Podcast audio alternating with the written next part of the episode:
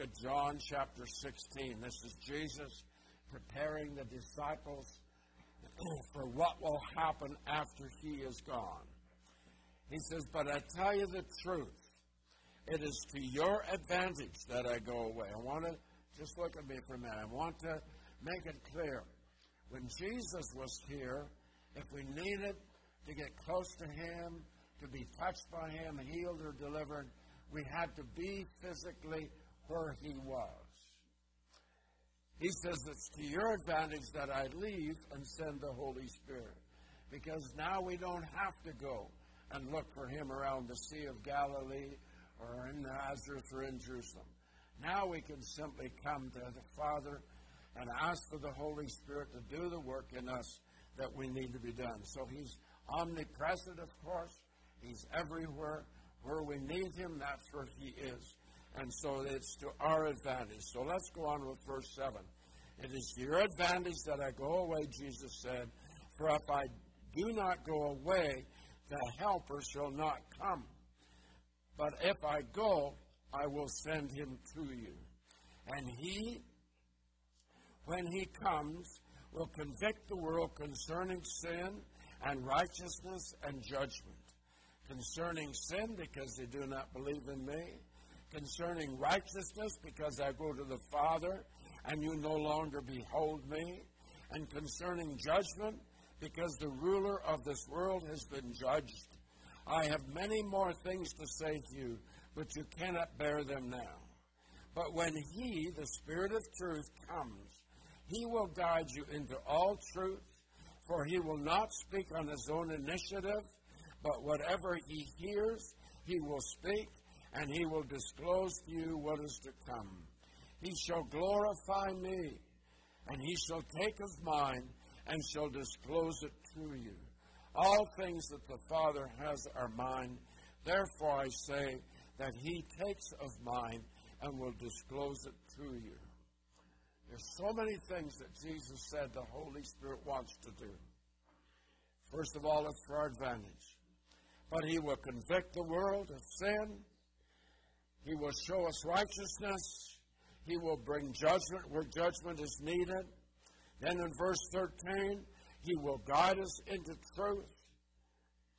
He will speak not on His own initiative. That means exactly what Jesus said about Himself. He said, I do not say anything unless the Father has told me what to say. Now Jesus is saying the Holy Spirit will not say anything unless the Father has told him what to say. What he hears, he will speak and he will disclose it to you what is to come. Then it says in 14, He will glorify me. I need to stop and explain something to you. There's a lot of counterfeit spirits that will pose as the power that we're looking for. He said they'll even pose as the Messiah in the last days. So I need to interpret that phrase, He shall glorify me, uh, some like this. Any spirit that draws attention to itself is not the Holy Spirit. Any spirit that draws attention to a person is not the Holy Spirit. Because the Holy Spirit, Jesus said, would only draw attention to the Lord Jesus Christ Himself. And so we need to be careful in the functioning, in the working of the Holy Spirit, that we do not take attention for ourselves. We, it's common for people to, to, to um, want to draw attention to themselves because they're able to heal somebody by the power of God, and so they're going to take advantage of it to make themselves more popular, to get bigger offerings or whatever. Be careful of them because Jesus said, He will glorify me. Then further in verse 14, he will take, he shall take of mine and shall disclose it to you. The things that Jesus has said, those things he taught his disciples, Jesus said, at the right time, the Holy Spirit will bring back to your memory the thing that I have said that you need now at this particular point in your ministry in your life. So he shall take of mine. Then he says finally, all things that the Father has are mine, Jesus said. Therefore, I said, what he takes of mine, that's the Holy Spirit takes of mine, will disclose it to you. So, what a perfect. God gives to Jesus. Jesus gives to the Holy Spirit. The Holy Spirit wants to give to us wisdom, knowledge, understanding, all the things that the fear of the Lord have for us as we revere and honor Him. Jesus said, The Father will give it. I have it. I give it to the Spirit. He wants to give to you. If we stand in obedience and serve the Lord in the fear of the Lord. So, the recap of all that from chapter 16 of John nine things. Let me run through them.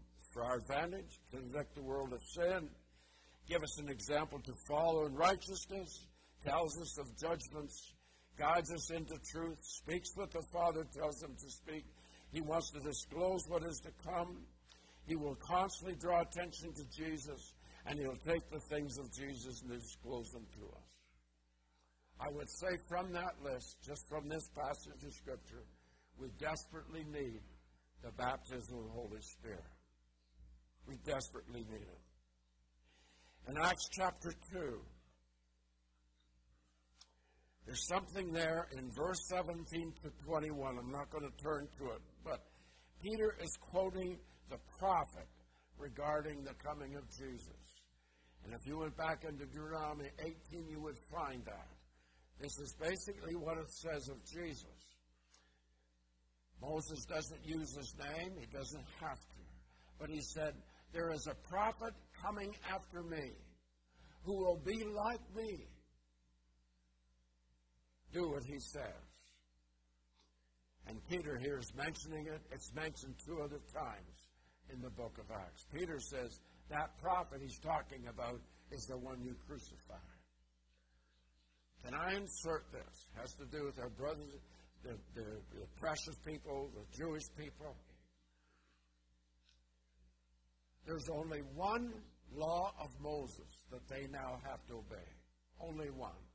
They can forget all the other laws of the Old Testament.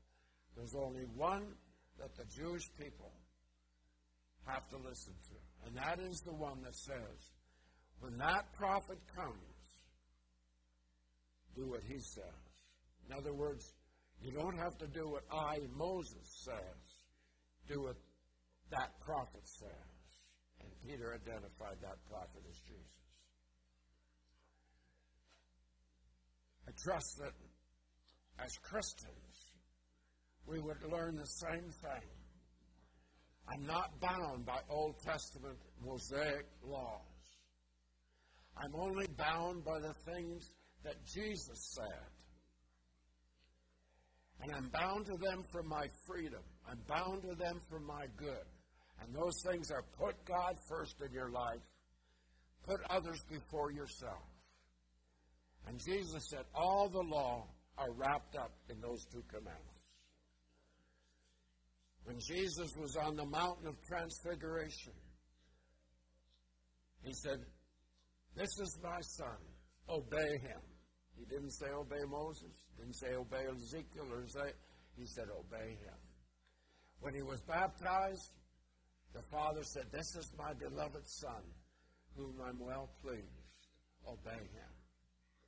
And so we have a simplicity here of what we have to do to follow Jesus. Put him first, put others before ourselves, the two commandments. And so one of the things that Jesus said was, receive you the Holy Spirit. The disciples were asking him, and he said he breathed on them and said, receive the Holy Spirit. Breath, in, in Greek and Hebrew, that word breath is the same as spirit. So he's actually blowing the Holy Spirit on them. But they didn't receive it until Pentecost. But somebody had to say it in order for God to do it. The, the good example is Ezekiel and the dry bones. I know it was a vision, but God was showing him. You have to speak to the bones. Speak to them. So he, he, out of his mouth came a spirit in the, in the breath that he was speaking. And the bones come up together. Then he had to speak flesh onto them. And he speak life into them. Ezekiel could have said, well, God, why don't you do it? Just tell them to get up and get going. God says, no, I want somebody to say it. And Jesus said, receive you the Holy Spirit and breathe on them so that when the day of Pentecost came, they could receive it because somebody said it. And from that day on to this day, God is still saying, receive the Holy Spirit. His breath is still with us, that we should receive it. I like the story from Acts 2 when Peter was preaching. He preached Jesus, not the Holy Spirit. He was filled with the Spirit, but he was preaching Jesus. For those of us who are filled with the Spirit, I believe, this is my own personal opinion, I believe that we have in the last 40 years of what we call the charismatic movement, as much as I hate labels, what we call them, I believe there's been such a strong emphasis on having the power of God, exercising the gifts of the Spirit, and we've heard sermons after sermons and teachings after teachings. And in many of those times, we simply forget about Jesus. But Jesus said, He will glorify me. We should have, in some way, brought the Holy Spirit into the into the um, the, the area that He wants to work on, where He can glorify the Lord Jesus Christ. Instead of that, many of us, I'm not saying all of the teachers, but many of us have had so much emphasis on the Holy Spirit, it's almost as if He's the only part of the Godhead that remains. Consequently, we've taught, we forgot about this, about Jesus. It has to do with character. We're so focused on gifts and power, we forgot about character. God is more interested in forming you into the likeness, the character of Jesus, than he is in the gifts coming out of your mouth or off your hands. I believe he's more interested. Because it's the character that you live in, the personality that comes out of you, that shows the character of Jesus himself. The Father said that He is creating us into the likeness of His Son. He didn't say into the likeness of the Holy Spirit, although it's impossible to separate the two. He said into the likeness of His Son. And so I take responsibility. I wish many others would too. Maybe they do. We have not focused on character. We've focused on gifts and power. As a result, the church at this time in history is losing members not growing the way it should because we have we haven't forgotten about Jesus. He's just kind of off to the sideline someplace, and our focus is the Holy Spirit. So we need to get back into focus. We don't want to lose the Holy Spirit. We don't want to discard him. He's important, but his job is to glorify Jesus and nothing else. As a matter of fact, Paul says in 1 Corinthians 2, verse 2, when he's trying to get this thing stop, stop being an intellectual for a minute and just get simple. I resolved to know nothing while I was with you except Jesus Christ and Him crucified. Now, Paul spoke about the gifts, but whenever Paul spoke about them, it was very short it basically said they're going to happen if you're following God and the gifts are needed. You'll, you'll, you'll be there. But his preaching was Jesus. When Philip went down to Samaria after the, the Christians had been persecuted out of Jerusalem, what did he preach? He preached Jesus to the Ethiopian eunuch. What did he preach when he went to Samaria? He preached Jesus.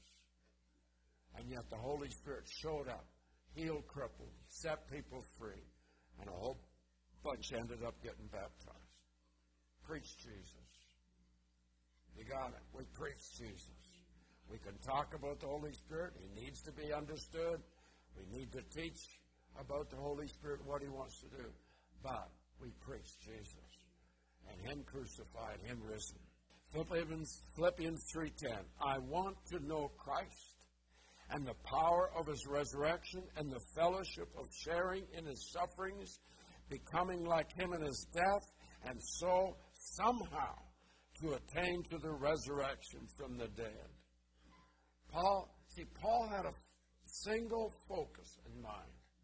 Preach Jesus. Love Jesus. Serve Jesus. Be willing to go through suffering for Jesus. And do you know what happened? As a result of his focus on Jesus, the power of resurrection, and the willingness to go through suffering, here's the result. He did extraordinary miracles in healing, restoring, and delivering.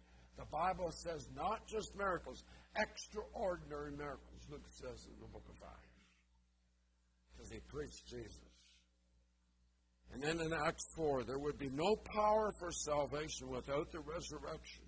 Salvation is found in no one else, for there's no other name under heaven given by man to which we may be saved. So the Holy Spirit was sent to glorify Jesus. And Jesus was he when he was on earth, this is so this is kind of key about their relationship. When Jesus was on earth, everything he did was to glorify the Father. As a matter of fact, there's times when he healed or cast out demons, and he said to the people, you know, they might have been saying, Oh, praise God, praise the Father. He would say, Go tell everybody. If they were praising the go tell everybody. When they start praising Jesus, they say, Don't tell anybody. Now, just think of what he was doing. He said, I don't, I don't want the glory on me. I want the glory to the Father. If you're already thanking the Father, that's wonderful. When you start to focus on me, you can't focus on the Father. Now the Holy Spirit is here. Jesus has been glorified. Jesus deserves our attention now. Jesus deserves the, the benefit of us thinking that He is the source, which He is. So the Holy Spirit says, don't focus on me. Focus on Jesus. Just as Jesus, when He was here, didn't focus on Himself, He focused on the Father. Now I, the Holy Spirit, am saying, don't focus on me. Focus on Jesus. We can also focus on the Father. The Father loves Jesus so much. If we focus on Jesus, the Father is never jealous. And if we focus on the Father, the, the, Jesus is never jealous. They love each other too much to get jealous. Not good to know. Little lesson there for some of us. Now, I want to give you a biblical definition of the baptism of the Holy Spirit. Acts 1 8. But you will receive power. Stop there. Jesus was saying, if you're asking me, what is the baptism of the Holy Spirit? Here's my answer. You shall receive power. Let's go on. When the Holy Spirit comes on you. And you will be my witnesses. He didn't say you will be the Holy Spirit's witness. You'll be my witnesses in Jerusalem, in all Judea and Samaria, and to the ends of the earth. Now, when Jesus said, in relation to the baptism of the Holy Spirit, you shall receive power, I need to understand. He did not say you'll receive the gifts of the Spirit. He did not say you'll receive um, the fruit of the Spirit. He simply said you'll receive power. Now, those other two things fall into the category of what is the power. But Jesus focused on the power. And then Paul in 1 Corinthians 4.20, Paul says, For the kingdom of God is not a matter of talk, but of power. You ever in a meeting and you go there saying, Man, I got this backache. I sure hope they pray for healing tonight. But all the guy does is talk and then dismisses you. You might say, Well, I need to be healed. Well, his talk might have been good. But whenever we present Jesus Christ, there's enough in the New Testament to tell me that I should also give the Lord a chance to confirm His Word. I should always give the Lord, if I'm preaching Bible and preaching Jesus, I should give the Lord a chance to confirm His Word. You ask me, why did you say that twice? Because when I'm talking, I have a, trouble underlining it to make it sound important. That's important. I also want to point out from Acts chapter 1, verse 4, why we need God's power to do God's work. And I'm saying this because there's many Christian churches that are trying to do God's work without his power. But this is what Jesus said. Jesus gave them this command Do not leave Jerusalem. Let me paraphrase. Do not leave your job and go to a pastor church. Let me paraphrase again. Do not leave your job and go to the mission field. Let me paraphrase again. Do not leave Bible school and think you can pastor or go to the mission field or do evangelism without the power of the Holy Spirit. He says, But wait for the gift my Father promised, which you have heard me speak about. For John baptized with water, but in a few days you'll be baptized with the Holy Spirit. Now, I'm going to I'm going to cover in a few minutes just how many people actually talked about the baptism of the Holy Spirit. And I need to do that for a specific reason, so just bear up under a minute. I want to look at Paul's church planting plan. It wasn't just Paul's, it was the apostles, it was Christians that were sent out that weren't even apostles sometimes, but this was their church planting plan. All right, now, if I were part of a committee of a church and they said, we want to plant a church on the other side of town, we would probably come up with a 15 page document as to how we're doing it, and that may not be wrong.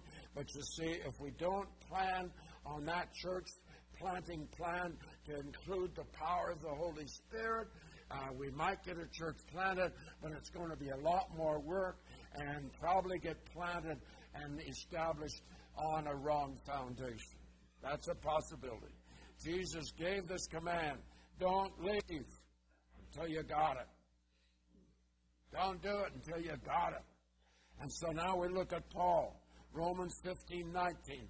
He didn't plant the Roman church, but he, there were people that went there and planted it and got back to Paul, and he eventually writes that letter, say, I'm coming soon.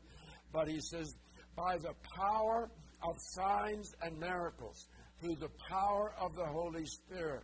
So from Jerusalem all the way around to Illyricum, I have fully proclaimed the gospel of Christ. So he's saying all over the place, and I'm sure he's talking about others besides himself. I have been able, he said to the Roman church, I have been able to plant churches all over the place. We know he did. 1 Corinthians 2, he says much the same thing. My message and my preaching were not with wise and persuasive words, but with a demonstration of the Spirit's power, so that your faith might not rest on man's wisdom, but on God's power. That's a powerful statement. That my faith would actually rest on what I saw the miracles, the deliverance. My faith rests on that. And they say, We're going to go on with this church. Yes, we're having some financial troubles. Yes, we can't find a building that's. Yes, but it doesn't matter. We will go on because I saw the power of God, and there's a whole bunch of people in this community that needs the power of God, so we're going to hang on to that. My faith is based on the fact that God will do it again. We need the power of God. 1 Thessalonians 1 5. Your gospel came to you not simply with words, but also with power and with the Holy Spirit and with deep conviction.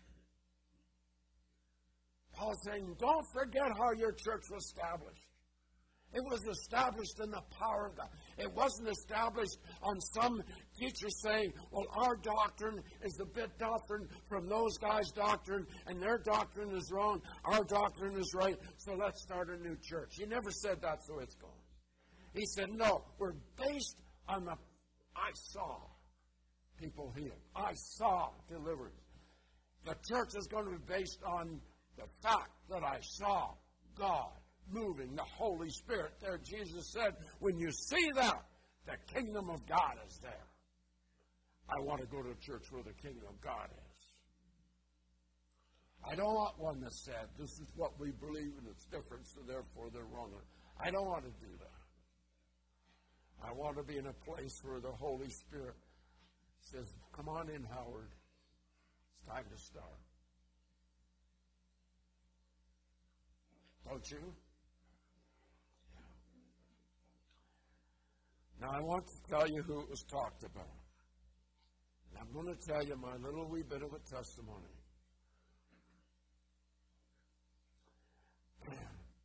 my parents read the Bible to me when we were kids. I went to an evangelical church, which uh, was a good church that preached Bible. And in all my years of growing up in that church and growing up in that home, I never ever remembered hearing the term baptized in the Holy Spirit. Because when my mom and dad read it to us, or they read it in the church, we had the understanding that when you get saved, it just happened. It was just there. And so you didn't pay much attention to that term. But to say, when someone said to me, a precious brother that start talking to me about it, I started to read the Bible, start looking for it. And this is what I found. First of all, Matthew 3, verse 11. This is John, pardon me, this is Matthew telling about John the Baptist. John the Baptist said, I baptize you with water for repentance, but after me will come one who is more powerful than I, whose sandals I'm not fit to carry. He will baptize you with the Holy Spirit and fire. That's John the Baptist. He wasn't ashamed to use that because when I was probably about 25, 26 years old, I ran into at a conference the man who was the head of our denomination worldwide. And I'd been baptized in the Holy Spirit. So I was actually my my age then was probably around 30. I said to him, one of the things our church magazine never talks about is the baptism of the Holy Spirit. And he said, We don't use that term because we don't want to look like Pentecostals. Now, have you ever had somebody say something to you and you absolutely have no idea what to say back.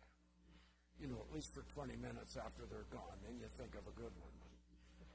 I didn't know what to say, but I started saying, why were, why were they ashamed? Why wouldn't, because I've seen Pentecostal churches in every country I've been in, I've been quite a few.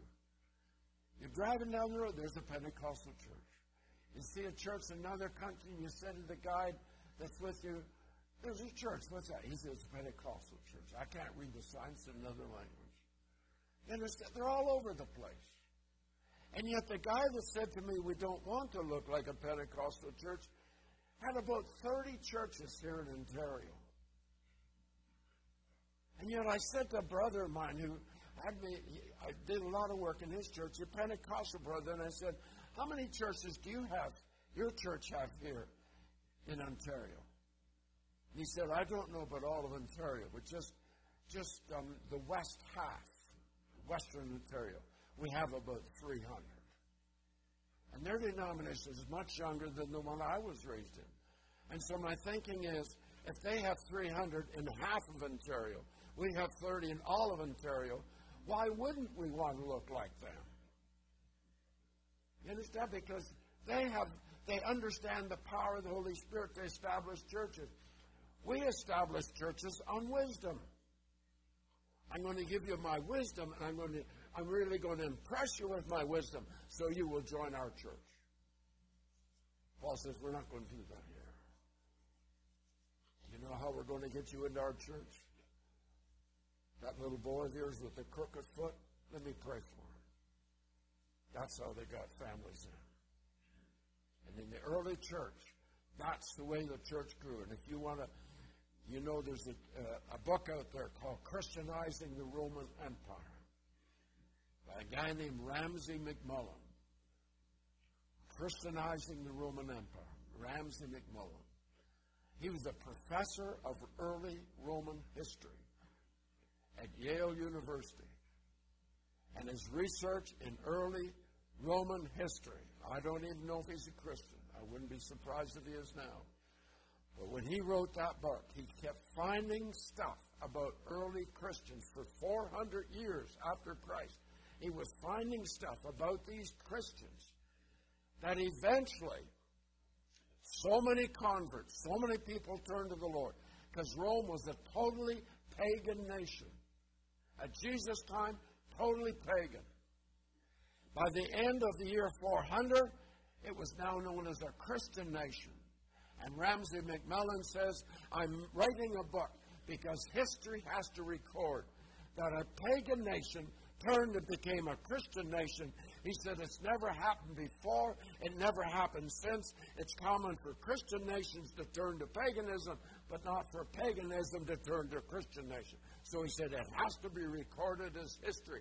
And when you read that book, it's a hard book to read. He's a professor at Yale. I don't have to say any more about that. But all the way through, he keeps finding these things and recording them in that book about these little prophets and these little apostles roaming through the countryside, coming into a town, coming into a village, and simply saying to them, um, "Do you have any? Um, do you have any children here that are, are troubled at night by evil spirits?" Or yes, we. Oh, you bring them to me and I'll cast the demons. Cast the demons out. And anybody that the doctor can't fix, they bring them to me, and he'd bring, and he'd heal them, and the whole town would turn to the Lord. He's got record of them saying, "Our gods were demons. Let's pull down the temple and build a church for the Lord." Like they just the whole why? Because he went in with all his wisdom. No. As Derek says, he went in with his choir no, he went in with the power of the Holy Spirit. And that's what gets people attention. You meet their needs. The Argentina revival that lasted for about 20 years, that's all they did. They, you know, a guy would go next door. Hi, my name is, say, I live right next door. Yes, I know.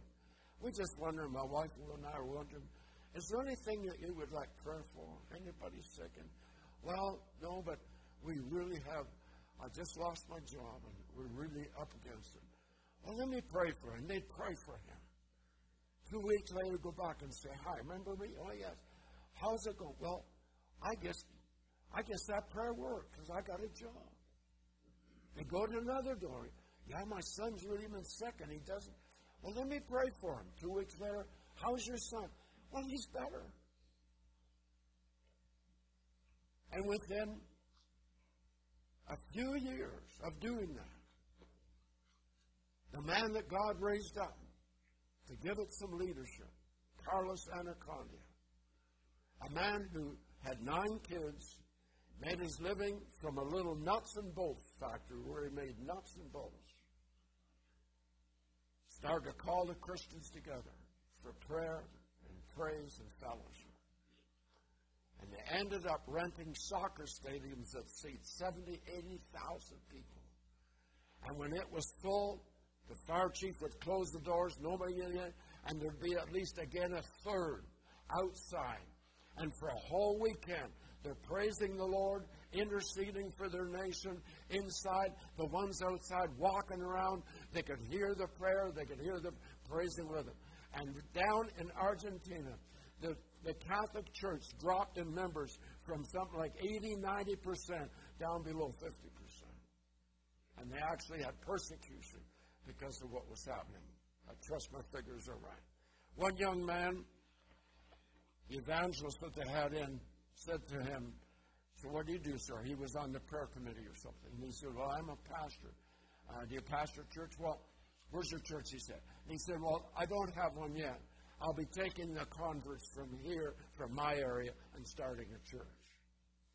And he did. And you see, down there, if you started a church and you didn't have 2,000 people in two years, you're considered a failure. You know what they depended on? The power of the Holy Spirit. to change people's lives. Listen, it's quite simple, isn't it? God, you want to build a church? I'll be the water pipe, you pour the water through. That's simple. Just don't start drawing attention to the pipe. Got it? You start drawing attention to the pipe, why should God let the water flow through?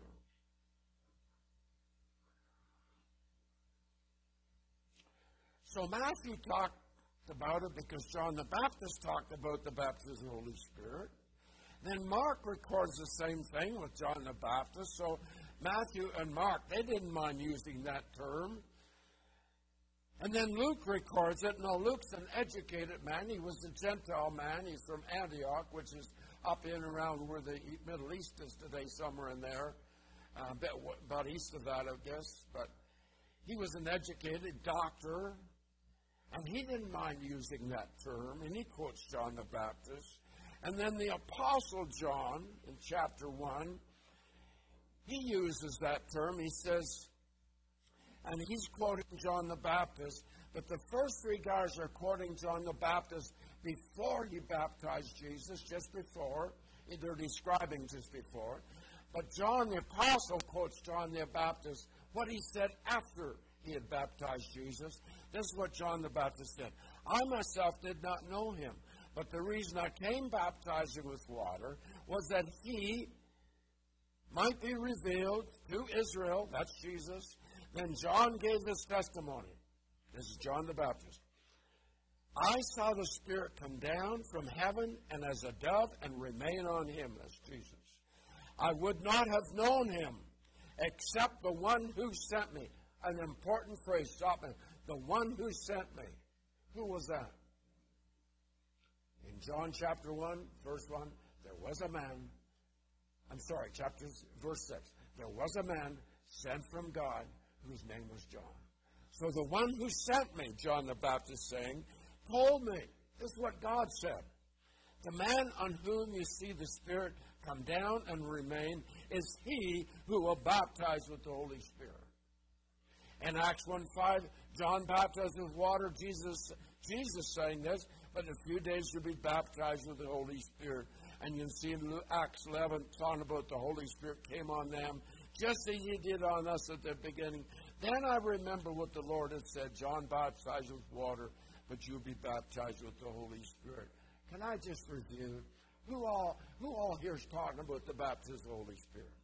John the Baptist is, Matthew is, Luke is, John is, Jesus is, and the Father is. Now, if God can talk about it, if Jesus can talk about it, the Apostle Paul, the other disciples, and the writers, Mark and Luke, who were not disciples but writers, if they can talk about it, then we can too. I give you permission to start talking about the baptism of the Holy Spirit freely, openly, without any embarrassment. Because Jesus talked about it, the Father talked about it, the disciples and the apostles and the followers, they talked about it. You can too. And I'll point out something interesting in all of these passages. They never ever said, the apostles, the disciples, or Jesus, or the Father, this Jesus who you see being baptized will save you from your sins. Isn't that interesting? We know Jesus was sent to save us from our sins. We know that. But when he's being introduced at baptism time, they are saying, he is the one who will baptize you in the Holy Spirit. Now, I don't want to discredit the fact he came to save us from our sins, because he did. If he didn't do that, there would be no baptism the Holy Spirit or water. But you see, he came to save us from our sins, to fill us with his power, so we could be uh, a disciple to glorify him. Did you hear me? He didn't, he didn't save us so we could just get to heaven. He saved us so we could be filled with His power to do the work He's called us to do. He saved us so He can fill us with His power to do the work He's called us to do. I hope you wake up tomorrow saying that to yourself. I need to be filled with the Spirit in order to do the work God's called me to do. Don't leave Jerusalem without it. That's a command, by the way, from Jesus. Don't leave home without it. Over the years, as a little boy, my mom really, she had a heart for missions. And um, she had the missionaries of our denomination up in the wall. She had two great big pictures, and in there were a whole bunch of little heads, you know. And underneath, she'd have their birthday written in, and um, if there were a couple, there'd be their wedding anniversary. And I know she used to pray for the missionaries. And so when missionaries came to our church on furlough, it was just kind of the natural thing that they came to our house for dinner. I'm sure Mom requested and loved it. I, I still remember some of them um, talking with Dad and talking with Mom. I sit there as a little child listening to them. And they're wonderful people. They're, some of them were so precious. I love them um, just from listening to them there. But I remember something. My dad's name was Orville. I still remember one lady, single lady. She said, Orville, the field is so hard. I've been there for four years. I only have three converts. It's really hard there. Yes, it was hard. I remember, I remember people from other countries saying the same thing. It's really hard here, really hard. I made up my mind. There's no way I'm going to be a missionary. Go over there and work for four years for three people. This is the story of a man from Pennsylvania, I a Mennonite man. He was on the, when him and his wife went to our, um, Brazil as missionaries. Way back many years ago, they didn't fly then, you went by boat. On that same boat was a Pentecostal man and his wife going to the mission field there as well.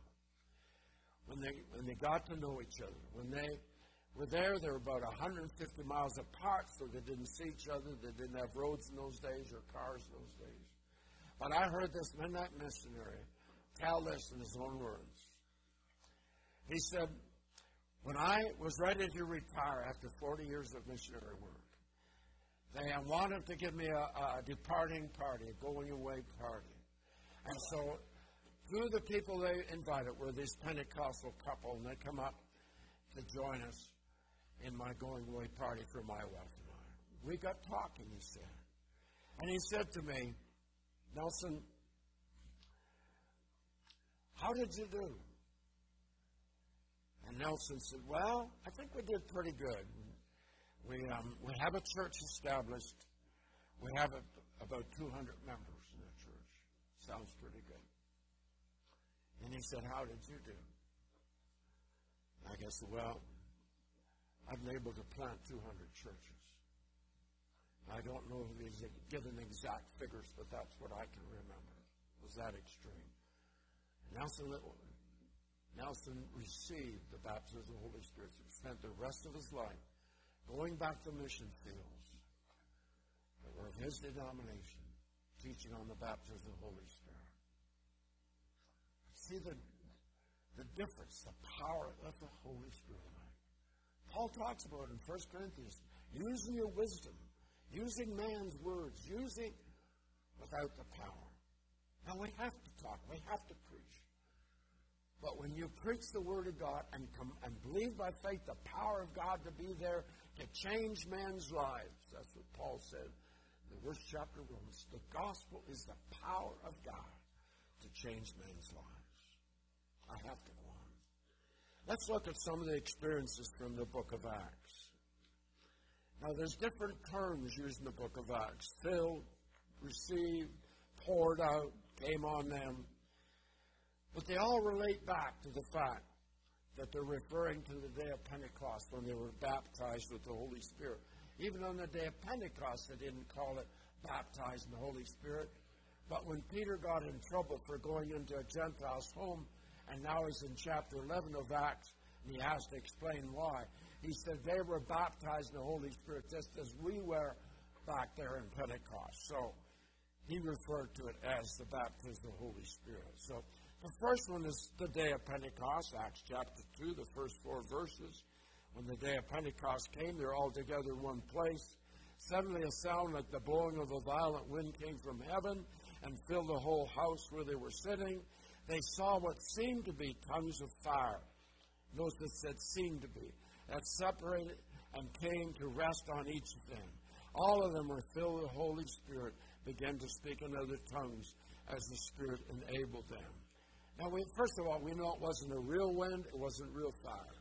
First of all, the doors and the windows are all closed because they're afraid of the, um, of the Romans or of the Pharisees. They could crucify Jesus. They felt they might be next. So we know that the tongues and the or the tongues of fire and the wind that came was the Holy Spirit. We know it wasn't real fire; it would have burned their hair off. So it was the fire of the Holy Spirit which didn't consume.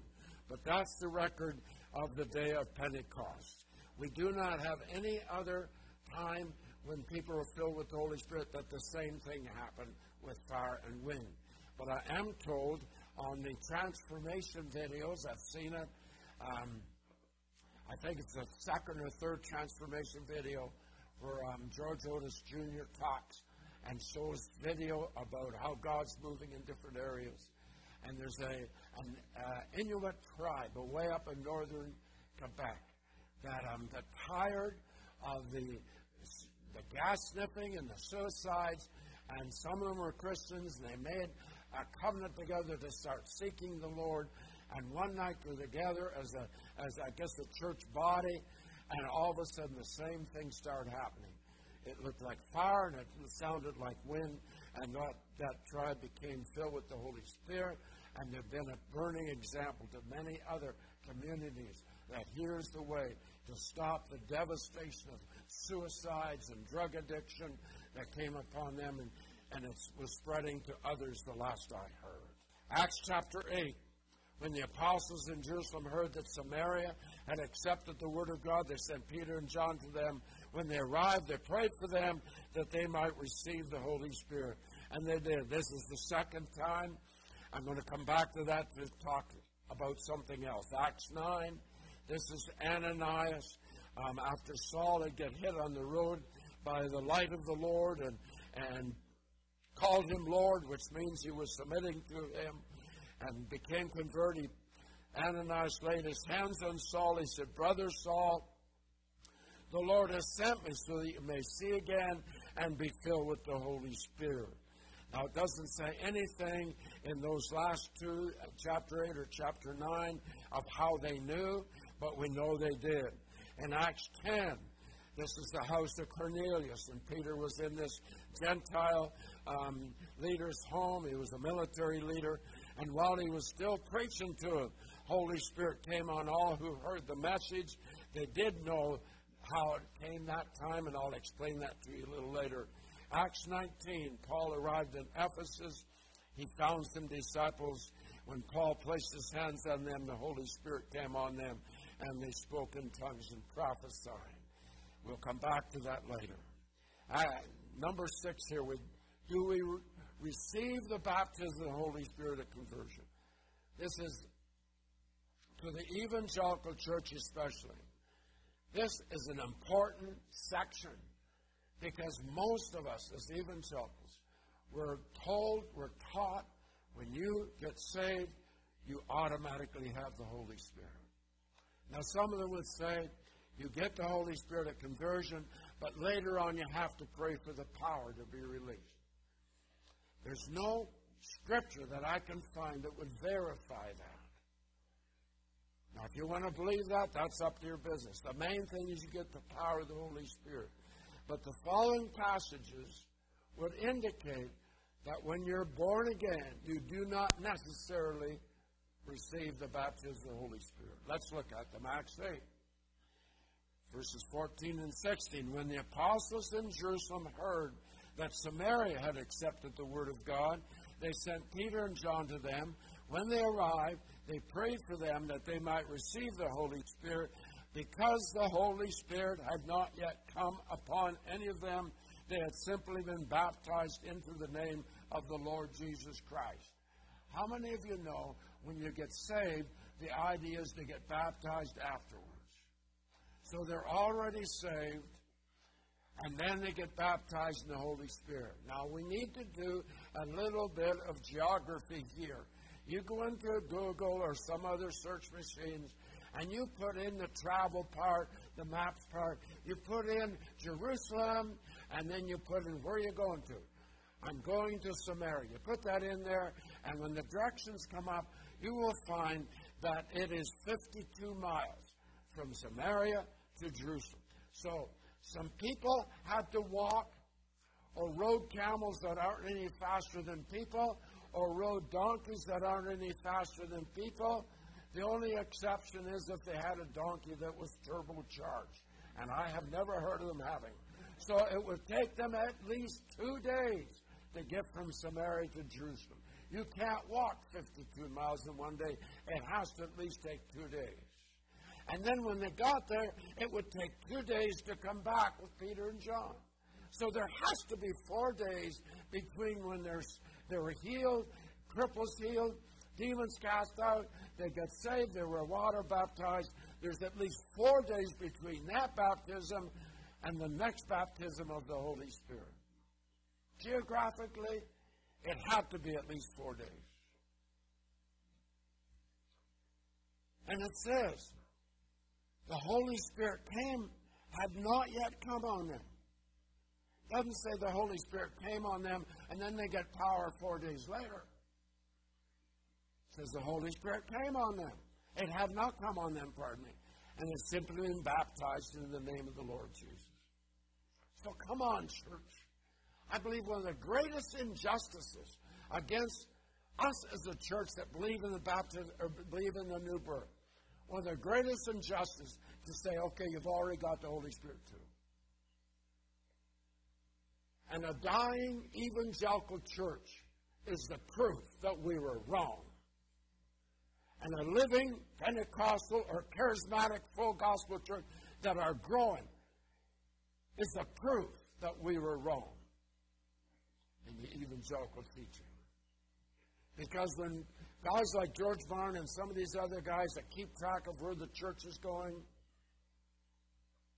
they would say the rate of decrease isn't very much in North America. But he says if it wasn't for the for the Pentecostal charismatic churches, that figure would be a way down. A guy that was head of evangelicalism, Evangelical Association here in Canada. I talked with him just last fall. We're talking about the Bible schools, how they're making out, and he says most of them are losing numbers. I said, why would they be losing numbers? And he said, well, it's very simple. In the evangelical churches of Canada, in the last 10 years, no, pardon me, yes, in the last 10 years, we've lost 51% of our people. 51%. I come out of the business world, 10 years in the business world. If we come into a management meeting and we say, in the last 10 years, we've lost 51% of our business. The president's been fired, the board's been fired, the marketing director's been, we got to start, something's wrong here. When that happens in the church, we say, oh, just the way it is. I, I, I can't fit into a church. I, I'm glad God has told me to do this because I can't handle having a problem and not doing something about it because I was trained in the business world. So forgive me if I don't fit into a church board very well. you forgive me?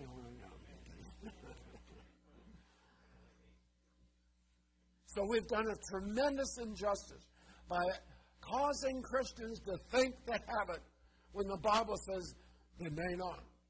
Now, I'm not saying it's impossible, but you see, in Acts it says we receive the Holy Spirit by faith, and I couldn't receive it when I was born again. I didn't know anything about it. How can you have faith for something you don't know about?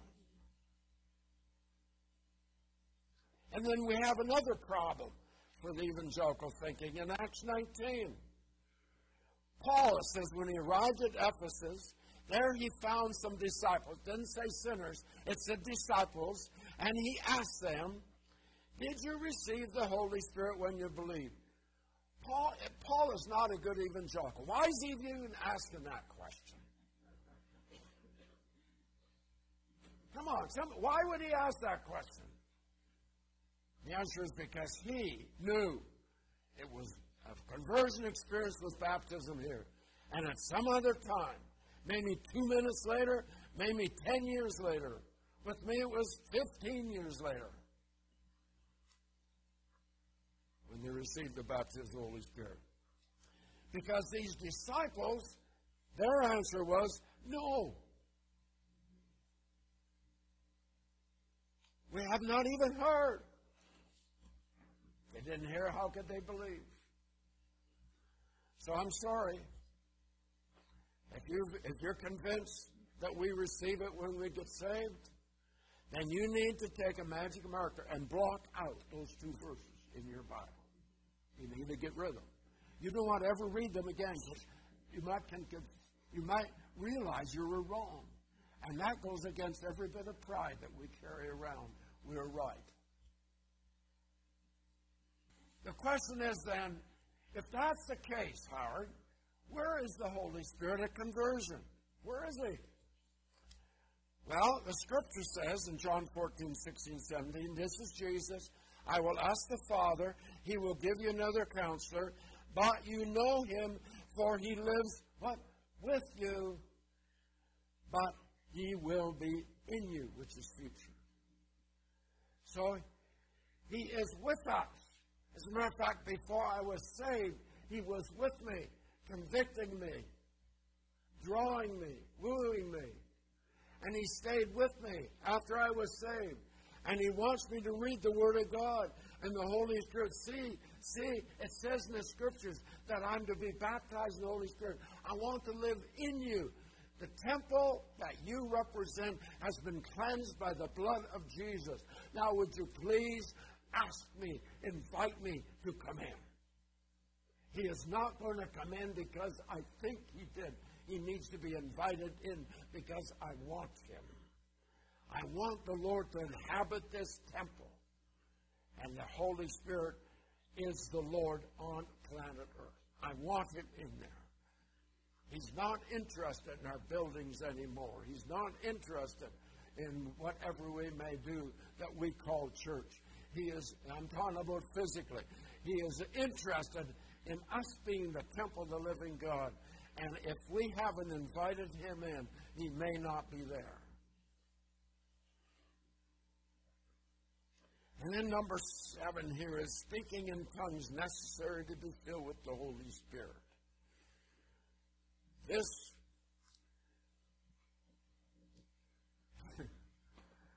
this is the, the the thing that we have fought about for years. Some say, no, you don't. Yes, you do. No, you don't. I wish there's some way that I could get every deceiving spirit just to shut up for five minutes so Christians could say, oh, that's what the Word says. Wow. Let's read it. Acts 10. While Peter was still speaking these words, the Holy Spirit came on all who heard the message. The circumcised believers, that's the Jewish believers who had come with Peter, were astonished that the gift of the Holy Spirit had been poured out even on the Gentiles. Well, how did they know? For they heard them speaking in tongues and praising God. So they knew the same thing happened to them at the house of Cornelius the same thing happened to them that happened to them back at Pentecost. They knew that. Now, here's, here's what I have to do right now. This is where I am in my belief system. I love and appreciate our Pentecostal brothers and sisters. I do. They might say, I'm sure there's variation, but they might say, unless you speak in tongues, you're not filled with the Holy Spirit. Okay? My position is they might be right. I'm not going to argue with them. But I think to me that verse says we know that somebody has been filled with the Holy Spirit when we hear that. And this is the way I know. I'll use I use Margaret and I as an example here. You see, if I'm outside one day and I need Margaret for something, I might be calling her in the backyard, go to the, calling her, but all of a sudden, out of the upstairs window, I can hear her talking on the phone. I can't see her, but I can hear her up there. You know something? I know she's in the house. When I hear the Holy Spirit speaking out of you, I know He's in the house. Sorry, it's not complicated enough for you. But isn't, that what, to me, the first thing that happens in many, many people that we've seen baptized in the Holy Spirit, including me, the first gift to show up is the gift of tongues. Now, the reason for that, I'm going to cover some of them in a minute. But it's important for me to get established before I start doing things with other people, praying for the sick, words of knowledge, and all that stuff. You understand? It's important for me. And so let's take a look at, at this whole thing. Um, if you look in 1 Corinthians 14, uh, there's a lot of information in there about both tongues and prophesying, and the reason Paul was dealing with it because the Corinthian church had made a mess out of things. Everybody was prophesying, everybody speaking in tongues. They're doing it to show off, doing it to say, I'm really spiritual because I've got the gifts, all that jazz, okay? So the, the chapter is a chapter that's trying to say, straighten out, start using the gifts properly. And he does something that is confusing to some people. He says, at one time, I speak in tongues more than all of you. And also, he says, I wish you all would speak in tongues, he's talking about. But then later, he says, I only want three people to speak in tongues, and you've got to have an interpreter. People say, well, he's talking about three there, and then he's, I don't understand it, so I'm going to rip the whole chapter of my Bible because I don't understand it. But you will find there's at least three times when Paul says, he's talking about tongues and prophecy. Then he says, however, in the church, or when you're gathered together. You understand what he, he's talking about you personally. I wish you would all speak in tongues. However, in the church, if everybody speaks in a tongue, you're wasting everybody's time because nobody knows what you're talking about. So why don't you just have three? Make sure there's interpretation. If there's no interpretation, if you can't interpret your own tongues, hush up. Not exactly the term we use, but. So, tongues of the nine gifts of the Spirit, tongues is the personal one for me. I'm going to explain in a minute why. It's personal for me and it's personal for you. And then when I when things start to grow in me, and I'm saying the fruit of the Spirit becomes important when it comes to exercising the gifts of the Spirit.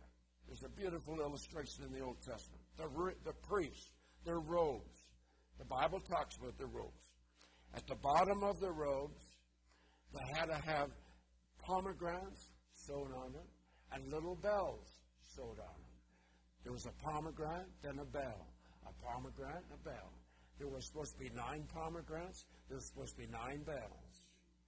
In the New Testament, there's nine fruit of the Spirit, pomegranates of fruit, and there's nine gifts. And do you know what the pomegranates re- It represents character. It represents gentleness, kindness, and so on. All the characters of Jesus. They're in between the bells to keep the bells from clanging together. Because if you don't have fruit in your life, the bell, the gifts of the Spirit become harsh and cold. And I've heard people praying for someone, they're not healed. Oh, it's because you've got sin in your life and they walk away from them. I've seen that. So we need the fruit of the Spirit, which to me is important. It's we the Bible tells us we're to be like Jesus. The Father wants to make us into, into His character. We outflows that personality. That is your personality, but it has the character of Jesus in it. And then when you have a word of knowledge, or your, your heart shows you some discernment, you can give it in the love and the patience and the kindness that we need to know to minister. So to me, this whole thing of the gifts being taught for years without character being taught has backfired on us. And people are saying, I don't want to go to church anymore.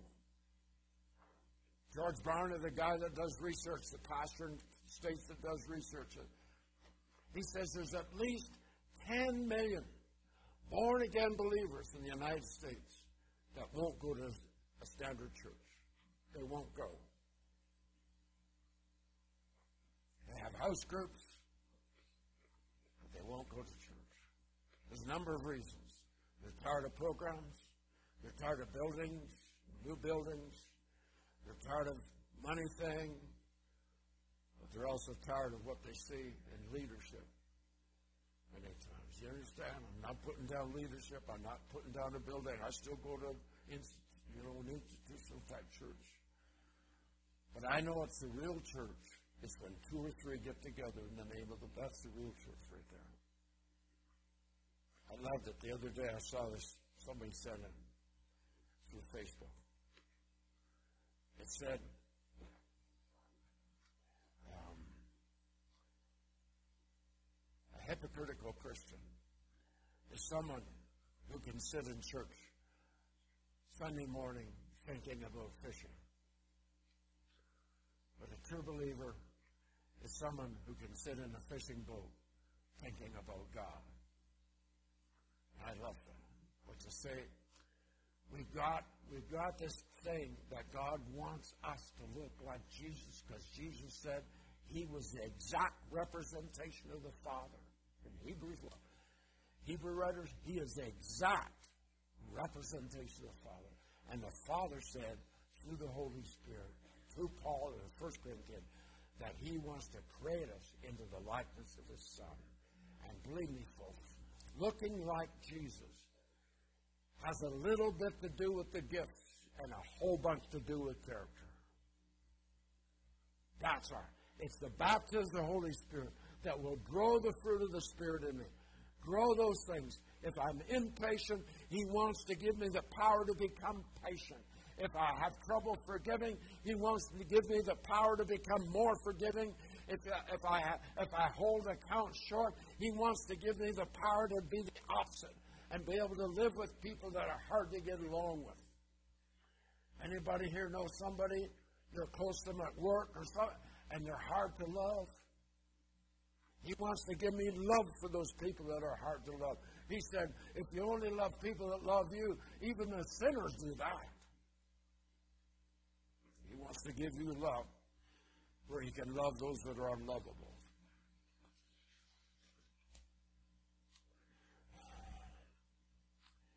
Let's give a definition of tongues. Let's talk about a definition.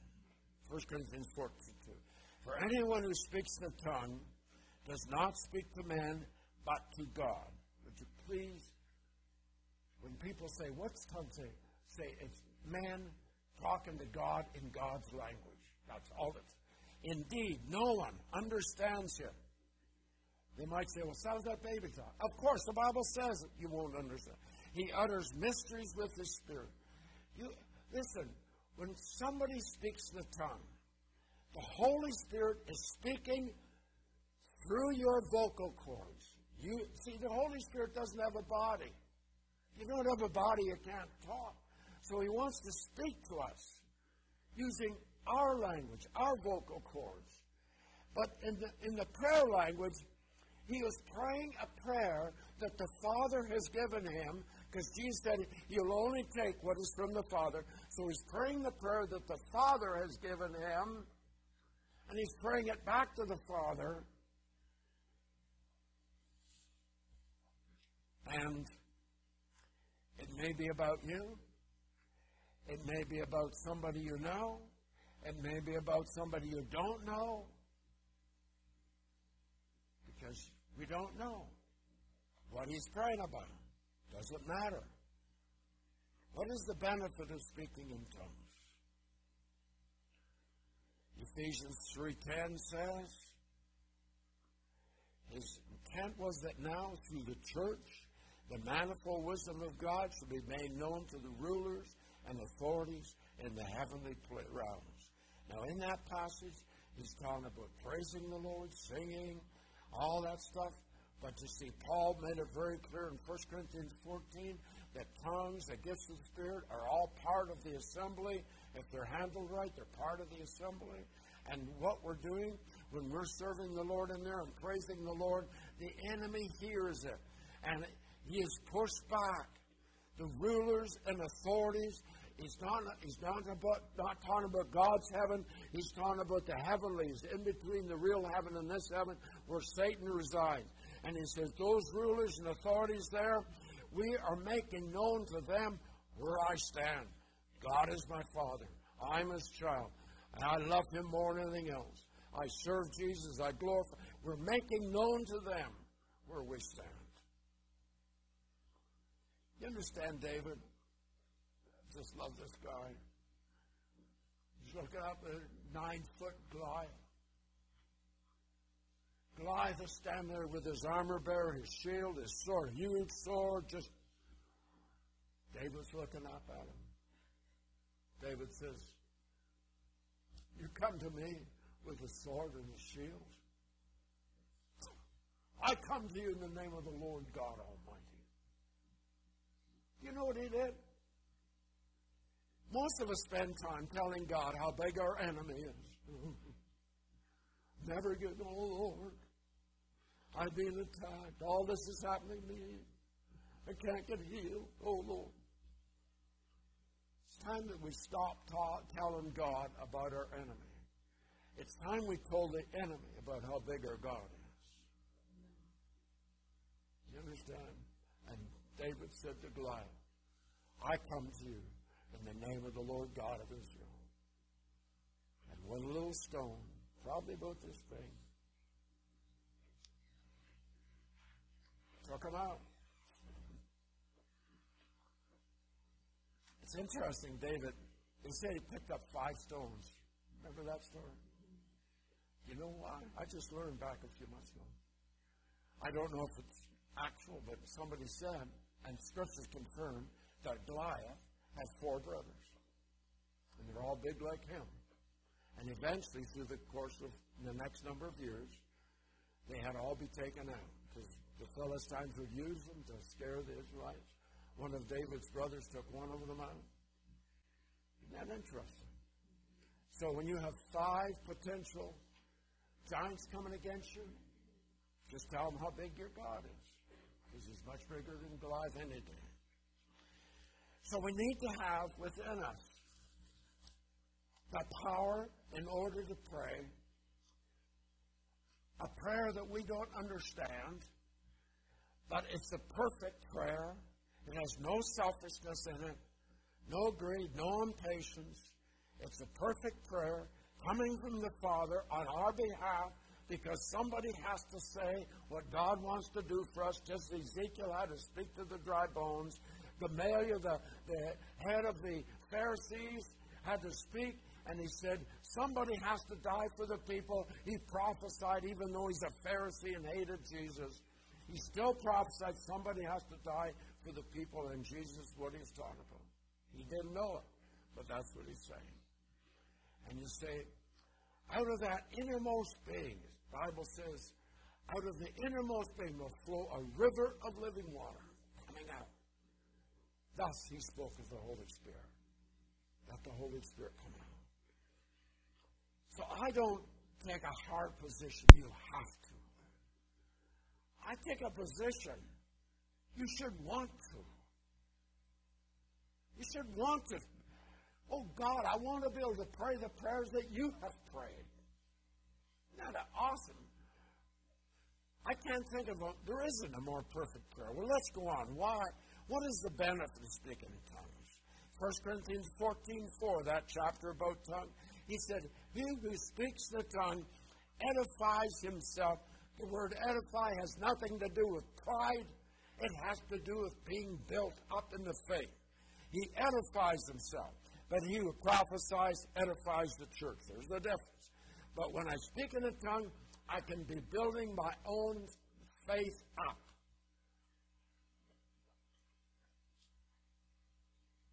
Then in Jude 20, it says much the same. But you, beloved, building yourselves up in your most holy faith, praying in the Holy Spirit. That's New American Standard. Building yourself up. So twice it tells us, praying in the Spirit with that new language can build up my faith. Also, 1 Corinthians 14, verse 16, the first part of that verse, he's talking about tongues. You are praising God with your spirit. So there's another advantage. You're praising God. Now listen, if I said to you, um, um, would you um, would you praise the Lord for me out loud for 15 minutes? Well, you start running out of English words. But all of a sudden, you yeah, I'm just going to start praying in tongues. Because the Father would say, the Holy Spirit, you start praising the Lord. And I, my words coming out of my mouth will be praise.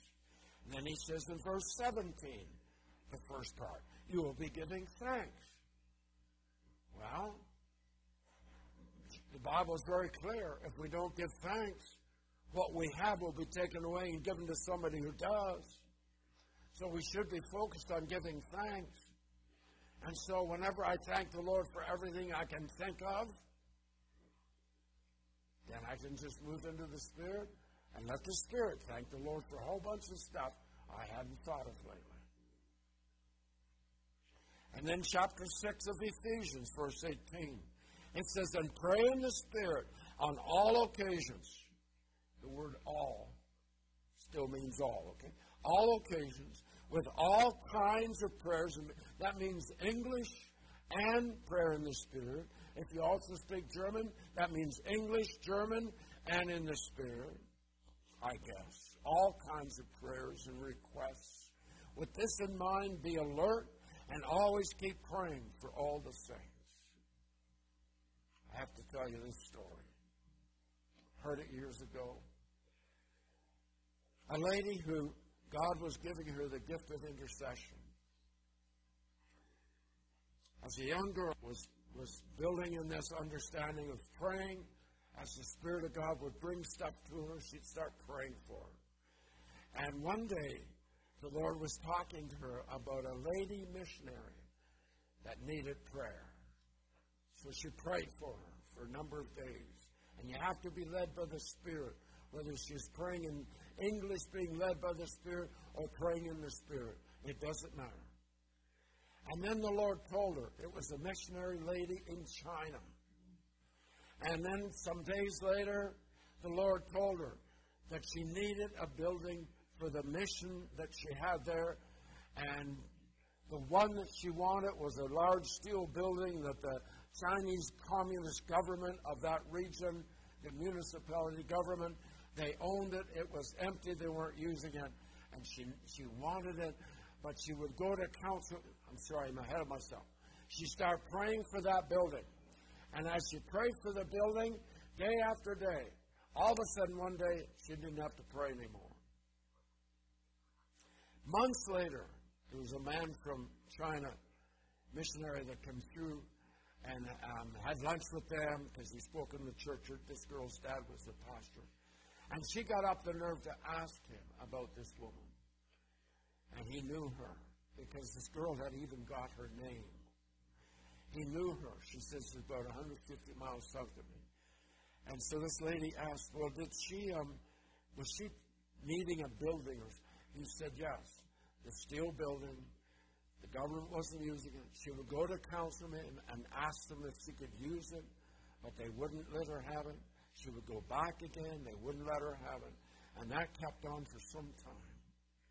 Then one day she was home preparing lunch for herself. There's a knock at the door. She opened the door and there's a councilman there. And he said, We've made a decision to give you the building. Now, I fully believe, I can't prove it, I fully believe the prayers of that young girl praying in the Spirit tore down whatever it was that was stopping, defeated the power of the enemy, where they would change a communist government would change its mind to let a Christian missionary use their building. That's a miracle. You understand? We're praying for people we don't even know about.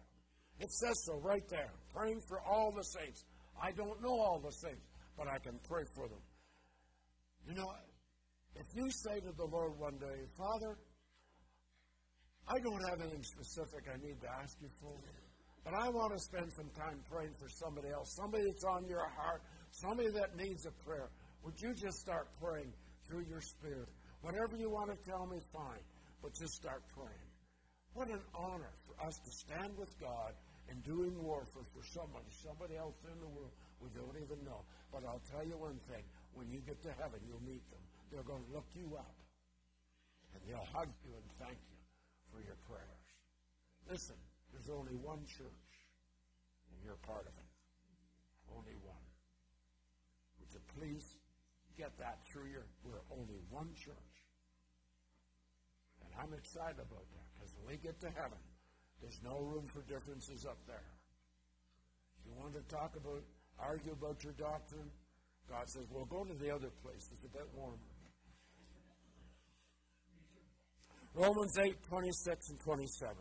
The Spirit helps us in our weaknesses. Do you like that word, weaknesses? I thought if I had enough faith, all my weaknesses would be gone. No, He helps us in our weaknesses. We do not know what we ought to pray for. Is not interesting. Wait, you know how to paraphrase that? You don't know how to pray.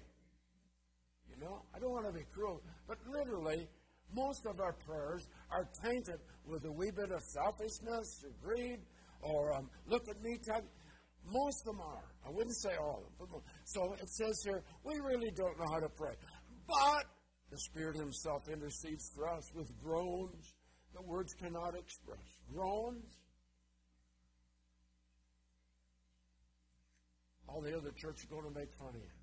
Hear all the funny noises coming out? It sound like sound like animal noise. Sound sounds like a goat. Sounds like a rooster. All those groans coming out of that prayer meeting. Paul said there will be groans. As a matter of fact, somebody said of the Toronto airport, all those animal noises were demonic. Well, then Isaiah was demonic because when he when he wept over Jerusalem, he groaned and sounded like a, a, a donkey and sounded like an owl. And Micah, same thing, sounded like an animal when he interceded for his people. The Old Testament, three or four or five times where people actually in their deep, deep groaning and prayer sounded like something other than a human being, and yet people would say that's all of the devil. I wish theologians would read the Bible. Let's go on. The Spirit helps us in our weaknesses. Uh, on down in that verse. He who searches our hearts knows the mind of the Spirit. It's the Father that searches the heart. He knows the Holy Spirit because the Spirit intercedes for the saints in accordance with God's will. Father, that missionary in Africa, I have a burden, Lord. I don't know how to pray for that missionary. I know they're going through a hard time. Would you please, Father, tell the Holy Spirit to pray through me for that person? There's no point in asking the Holy Spirit because he doesn't do anything unless the Father tells him. That's why Jesus said, Use my name, ask the Father. Isn't that right? Ask the Father. It's not wrong to address the Holy Spirit, but if he hasn't been told by the Father, he won't do it. You can talk to the Holy Spirit. Talks about in the New Testament having fellowship with the Holy Spirit. Matter of fact, it says twice to have fellowship with the Father, twice to have fellowship with the Holy Spirit, three times to have fellowship with Jesus. That should give us a very clear indication there. Yes, he's King of the universe. He deserves my honor, my respect, and I stand in awe of him, and but he's also my daddy. So I'm going to crawl up in his lap and love on him tonight. Say, Daddy, put your arms around me. What that person said today is hurting. I need your love. Put your arm around me. I've forgiven them and all that stuff. Here's an interesting health thought. Doctors at Oral Roberts University in Tulsa, Oklahoma, were doing research on the relationship between the brain and praying or speaking in tongues. Some amazing things were discovered. Through research and testing, they found that as we pray in the Spirit, there is actually there is activity, pardon me, that begins in our brain. As we engage in our heavenly language, the brain releases two chemical secretions that are directed into our immune system, giving a 35 to 40 percent boost in the immune system. This promotes healing within our bodies. Amazingly, this secretion is triggered from a part of the brain that has no other apparent activity in humans, and we don't use it. It is only activated when we pray in the Spirit. Put that in your pipe and smoke it. Listen, we had a man that came to us from Florida for the seminar. He was retired now. But in our conversation, he said he was, he was an assistant president of one of the departments of the Oral Roberts University. I said, Oh man, I'm going to have a question for you. The man that did this research, did you know him? He said, I knew him well. And his research was done on an honorable basis. Listen, have you ever have you ever seen a dress you really want? Have you ever seen a car you really want or a motor? Listen, we should be saying, I want the Holy Spirit more than anything else. So, if you are saying that, let's look at how we're supposed to receive it. Galatians 3:14. He redeemed us in order that the blessing given to Abraham might come to the Gentiles through Christ Jesus, so that by faith we might receive the promise of the Holy Spirit.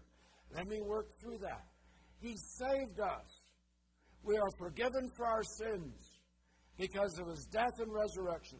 He saved us so that we could receive the promise given to Abraham, which is the baptism of the Holy Spirit. I said that a while ago. I'm, now I'm giving you the verse. He didn't save us just so we could get to heaven. He saved us so we could receive the power, the promise of the Spirit. I can't explain it any clearer than that. He saved you not just so you don't go to hell, He saved you so that we can demonstrate the power of God on planet Earth so people will say, I need that. And the church will grow as it grew in the book of Acts, as it grew for the first 400 years under these little apostles that said, Do you have someone sick? Do you have somebody that has a need? As they prayed for them, and the whole Roman Empire, according to Ramsay MacMullen, who's an historian, said the whole nation turned from paganism to Christianity. It doesn't mean everybody was a Christian, but there was enough Christians that it's now labeled as a Christian nation. Good grief. How can I ever say, let's not bother with it? Or it only causes trouble in the church. People, people rolling on the floor, that causes trouble. It sure does for Satan. Now, I've, I, I think I've only seen that about once or twice where people are on the floor rolling back and forth. One of them was in Grenada. We're down there with the YWAM people. And they um, wanted to have an evening meeting with just for the whole staff. There was a guy there, he had to be about six foot six. And he had a pair of, of, of running shoes on. I think they're about size 47. And the Holy Spirit me. We're all sitting around the room. We, they wanted me to speak, but I said, I can't speak. I just sense God wants to do something. And after about two or three minutes of waiting, the Holy Spirit started hitting some. They start laughing, they start rejoicing. Some, some get baptized in Spirit. I think I remember that correctly. But this great big guy who was very staunch and wouldn't, he wouldn't, he wouldn't say dirt if his mouth was full of it. He was so proper and so refined, and I don't know what, I don't know where he came from, but he was a he was a standard on that base of being solid and a firm believer and a firm guy and um, the Holy Spirit hit him. And he started rolling on that floor back and forth. It was a big room, almost as big as this first part, rolling back and forth. And those big flues go boom, boom, boom, boom. And the girl said to me next day, a girl that didn't quite know whether this was really the Lord or not. She said, if God, if that happens to him, he didn't do it on purpose. He didn't do it because I know him. He would never do that. So she knew it was the Holy Spirit. But listen, I'm not ashamed.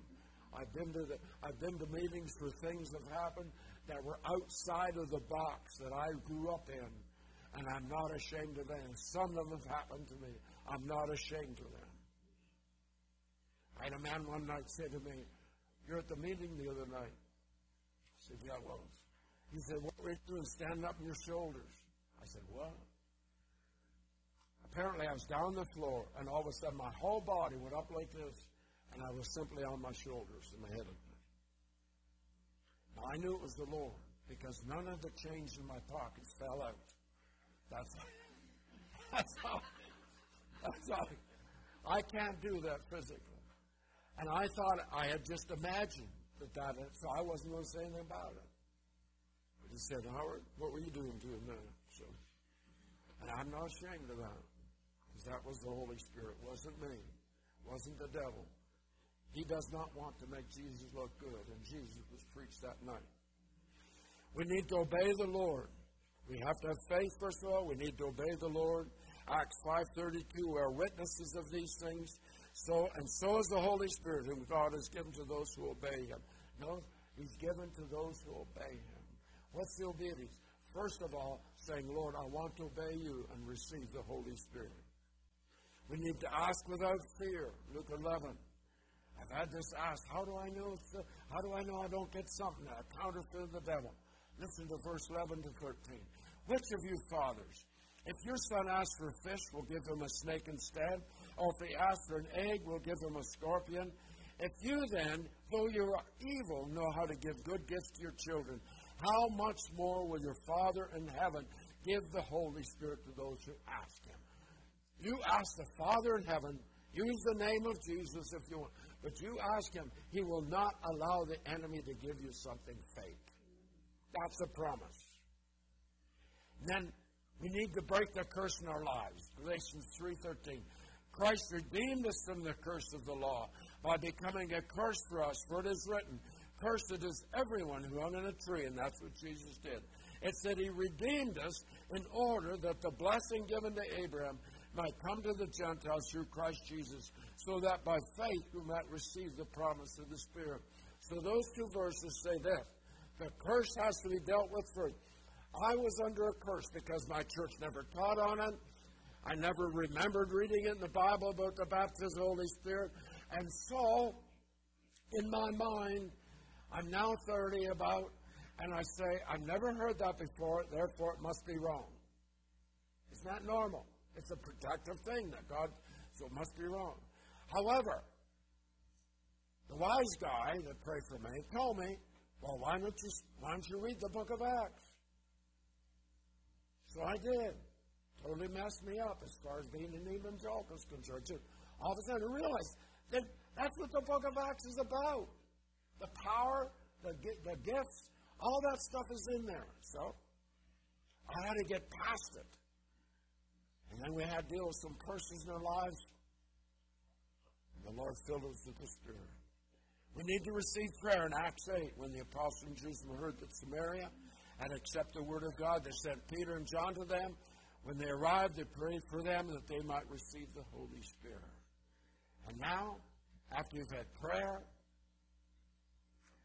I don't think anybody should get uptight because I, I, I don't feel anything. Some people do, some people do not.